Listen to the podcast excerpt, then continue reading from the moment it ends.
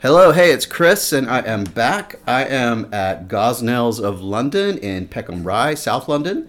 I am with uh, Tom Gosnell, and we are going to talk about mead. Hey, Tom, how are you? Hey Chris, how are you? I'm okay. Thank you for your time. No, thanks for having, uh, Yeah. having me. No, you're in my place. Yeah, So, yeah. there you go. Thanks for inviting me to your right. place, your meadery. Yeah, exactly, be doing. Yeah, The wow. only one in London as well. There you go. Yeah, wow. So you make mead, We do make mead. which so, from the very beginning is honey and water. Honey, so yeah. basically, mead is um, an alcoholic drink that's fermented from honey. Okay. Um, there's lots of different types generally, but it's, it has to be more honey fermented than anything else. Um, so the meads we make here are actually all honey. So Okay. all the sugar and all the alcohol is derived from the honey. okay. Okay, wow. And why? Why? How did you get started making so, mead? Um, I used to be a well, I used to be an amateur cider maker. So a friend, a friend's got a farm down in Dorset, and we used to go down each autumn and bottle some cider, and it kind of got better and better each year. Mm-hmm. Um, and then I was actually traveling in the states on the east coast, and came across mead. Well, I had mead before, but it was the first time I'd had mead that was, I guess, well made, well crafted, Okay, yeah. and not a weird novelty castle gift shop sort Okay. of thing. Um, and it kind of really sparked kind of this idea that you could turn amazing honey into amazing Yeah. alcohol, and there's that link there Right. that um, I hadn't really appreciated before that. That was probably about six, seven years ago. What's that? What makes it the difference between something like cheap trinket in a cute bottle and like a craft mead? So I think it's all about it's always all about flavour with drinks, isn't it? So it's about um, there's I mean there's nothing particularly wrong with it. It's just for me, I like the, to be able to trace the the flavour of the honey. That you you you can come in here, you can taste our raw honey, and then you can taste the drink, and you can see that link through, and you can see where the, where the sort of the story is and where it's come from. Okay, where does your honey come from? So for our sort of flagship product, the the, the main Gosnells of London product, it comes from Spain. So we use an orange blossom honey. Basically, bees will eat whatever is around. Yeah. So when the um, orange groves are in bloom, the bees forage in about a three mile radius. So basically, all they're eating is that orange blossom. And it gives it a really distinct flavour Okay, which means that year after year it's the same flavour of the honey, which means you can get a repeatable Mm-hmm. product out of it. Um, we've done we've just done our recent batch, which our, I think you tried it, the vintage. yes, it's vintage, delicious. Which yeah, is uh, part of the reason why I'm here now. there you go. So Yeah. um, that's a bit stronger, um, but it's made with London honey, so 100% London honey. Okay. And what's cool about that is that we're hoping to release one each year, and that will be different each year. And the flavours, depending on which hives we've taken and where the bees have been, and what the climate's been like that year, or, and those kind of things will really affect the flavour of the Yeah. of the honey and then the mead afterwards. How would you describe the vintage, the London vintage? So where the the Gosnells of London, the original, is quite fresh and floral and citrusy, Mm-hmm. the vintage is a lot, I guess, richer, denser. Um, it's also twelve percent, so it's stronger. Okay. Um, and it has those hedgerow flavors really coming through, which you okay. can kind of, I think, you, if when you taste it, you can kind of imagine what the bees have been foraging on. yeah. Um, those kind of blackberries, sloes, those kind of flowers that kind of are wild in, in London. So thinking about mead compared to say wine, there really is a wrong, strong terroir yeah, exactly. element. And. I think that's that's the best word we use to describe it. And I think um, there's a lot of story to be told about the honey and the, what the bees have been up to, um, and how that impacts the, the flavour of the honey and then um, the flavour of the the mead afterwards. Okay. Um, there is a direct link. It's, it's really exciting. It's interesting. Yeah, yeah, yeah, yeah. And uh, what I guess is this like the oldest alcoholic beverage? Yeah, I think so. So uh, basically, if you take honey off the hive uh, in the spring or sort of early in the season, Mm-hmm. it's quite. Uh, it can often be quite watery. Um, and if you let honey mix with water, it naturally the wild yeast just get in there and it, right, it yeah. ferments. So um, it's definitely got a good. Um, Do you add it here, or is so we add a, a house yeast here, yeah, um, which is based on a lager yeast, like a pilsner yeast. Okay. So it's quite crisp and clean. Or certainly for the the London, of London product, the core one, it's quite crisp and clean.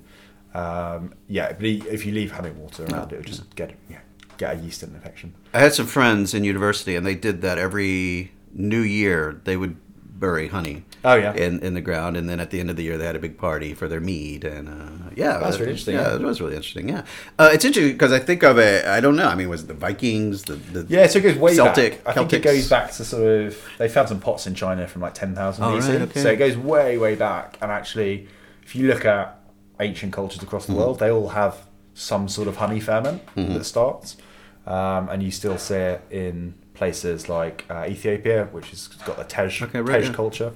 Um, and then sort of in Roman sort of Roman Greek times is when bees started to be domesticated, so Mm-hmm. moving them from wild hives into sort of more managed hives, and that was for the production of wine. That was to sweeten up the wine to make it more palatable. All right, yeah. Um, so there's quite a lot of you know stuff around, and then it continues. I won't talk about the history forever, but the, the history No, kind of for it, continues through to, uh, I guess, in the UK, you've got when it was quite prevalent in sort of uh, Anglo-Saxon culture. Um, things like Beowulf is the classic, you know, Sure. English literature tome about it.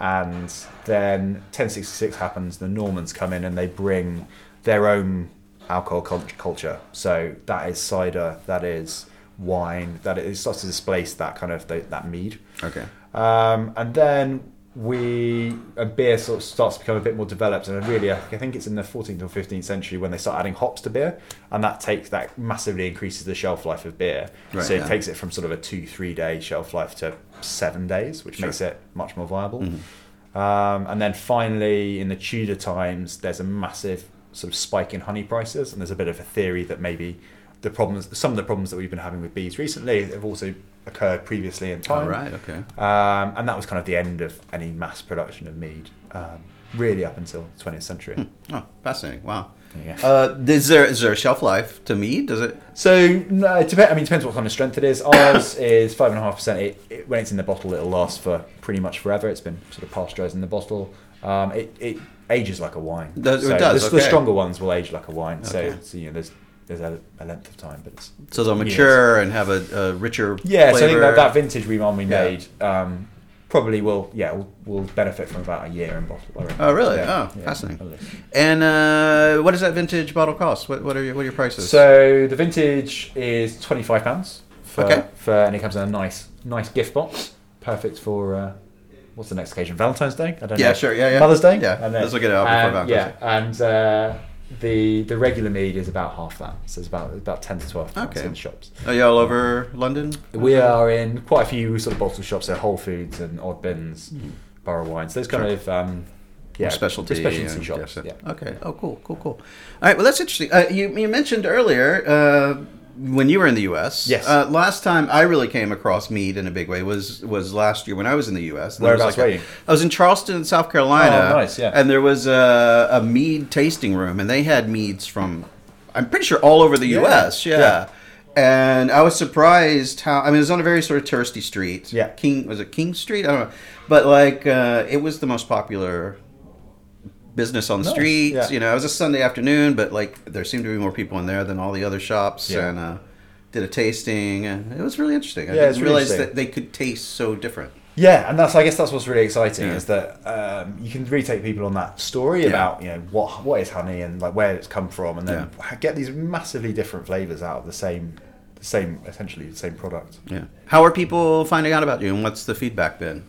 How, Um, well, so- for- how old's the company? How long? So we I set up the company in 2013. So Okay. we're going, going a fair fair lick. I think we did a big I guess, rebrand over the summer. So moving from sort of smaller beer bottles into bigger wine bottles, um, and that was really because we we spoke to everyone who's enjoying our mead, and they were saying, "Oh, we love it." Yeah. but we're not beer drinkers, and it was kind of getting lost in the in the beer section of Yeah, places. So, okay. so now we're you know in a bigger bottle, a bit more.